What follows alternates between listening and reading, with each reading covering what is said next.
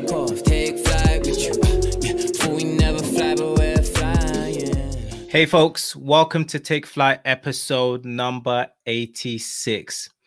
This is another short episode, part of our Take Flight takeaway episodes, where our hosts do solo episodes where we talk about book reviews or even topics that we feel like the listeners can truly gain value. This week's episode will be hosted by myself, Olu Okanola. On this week's episode, I want to talk about my journey in starting a six-figure revenue business. Now, end of twenty nineteen, um, I started a business with my business partner and best friend, Nathan Rose. The motivation for starting the business was based on my career and my work. There was a lot of uncertainty, um, struggling to find a new role. So I started to value having multiple streams of income. So I said this was the time to truly focus on starting a business. So my business partner and I started a property management company where we manage properties for landlords and split them into a room-by-room basis and make income revenue through the margin from what we pay the landlords versus what we receive from the tenants. So fast forward to now, we've been able to build a six-figure revenue business and we manage seven properties with a goal of reaching ten properties before the end of the year. So what were some of the lessons I learned during the process? The first one, ironically, is teams win championships. So Shual did a really good takeaway episode, episode number eighty-four, where he talks about the importance of building a team. During this property journey and business journey, I wouldn't have been able to achieve what we what I've been able to achieve if it wasn't for having a business partner.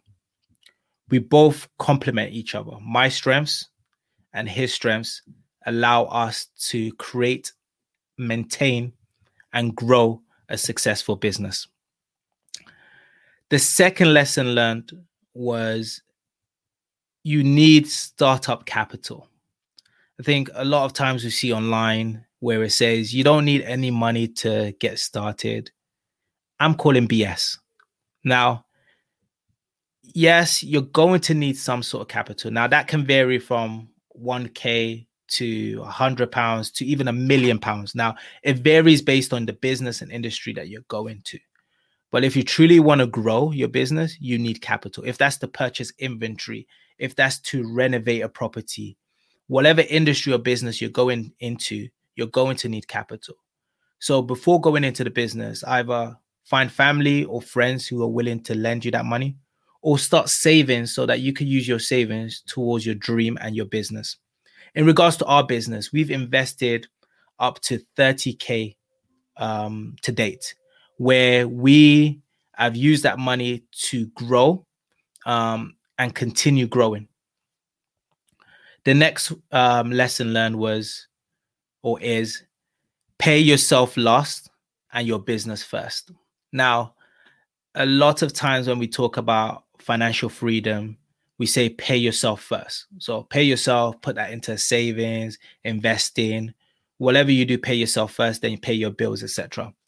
When you're running a business, I learned that the most important thing you need to do is pay yourself last and pay your business first. So what do I mean about that? That is sacrificing immediate gratification for long-term goals or growth. So we've started this business two years ago and I haven't paid myself a penny. Now, any money that the business makes, we reinvest to acquire more properties. And the reason that is, is because we could easily have one or two properties, be making six hundred, one thousand pounds a month.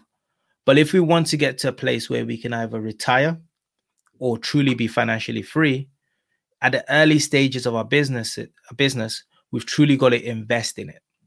So that is why any money that a business generate or any money that I save, at this particular stage, I'm investing back in the business to a point where we're acquiring more properties. We're going to, in the future, employ people so that we can make this business automate, um, aut- automative. So that is why the most important thing you can do in this early stage is truly invest in your business and pay yourself last. And then the last lesson that I learned was it takes more work than you ex- you expect. Now, I think a lot of people go into business saying, look, I want to be free of my career. I want another form of income. And they think it's going to be a walk in the park. That is not the case. I'm telling you right now, starting a business takes a lot of passion and hard work. And it's a lot more than you expect. I've had weekends where a tenant has locked himself outside of the property, and I've had to drive there at eight, nine p.m. to let the um, the tenant in. I've had times where I've had to do a check-in during a weekday and had to move my work schedule around to be able to accommodate it. So whatever business you're going to start or you're planning to build, just know it's going to take more work than you expect, but it's going to be worth it in the end. So I'm just going to recap those four lessons learned. One, it takes a good team to build anything successful. Startup capital. No matter if it's one K or one million, you're going to need startup capital to allow your business to grow. Third, pay yourself last and your business first. So invest, invest in the early stages to grow, especially if you're still working and you can survive without the income coming from the business. It's better to reinvest that and grow quick than to start paying yourself early. And then lastly, it's going to take more work than you expe- you expect. But just remember that hard work is going to be worth it at the end. When you're able to look back at yourself and look back for us in two years, where we've been able to create a six-figure revenue business. So I hope you found this episode insightful. If you do have any questions, feel free to drop us an email at takeflightpodcast at gmail dot com, or you can find us on Instagram at takeflightpodcast. Hope you've enjoyed this. Take care. Peace. Take off. Take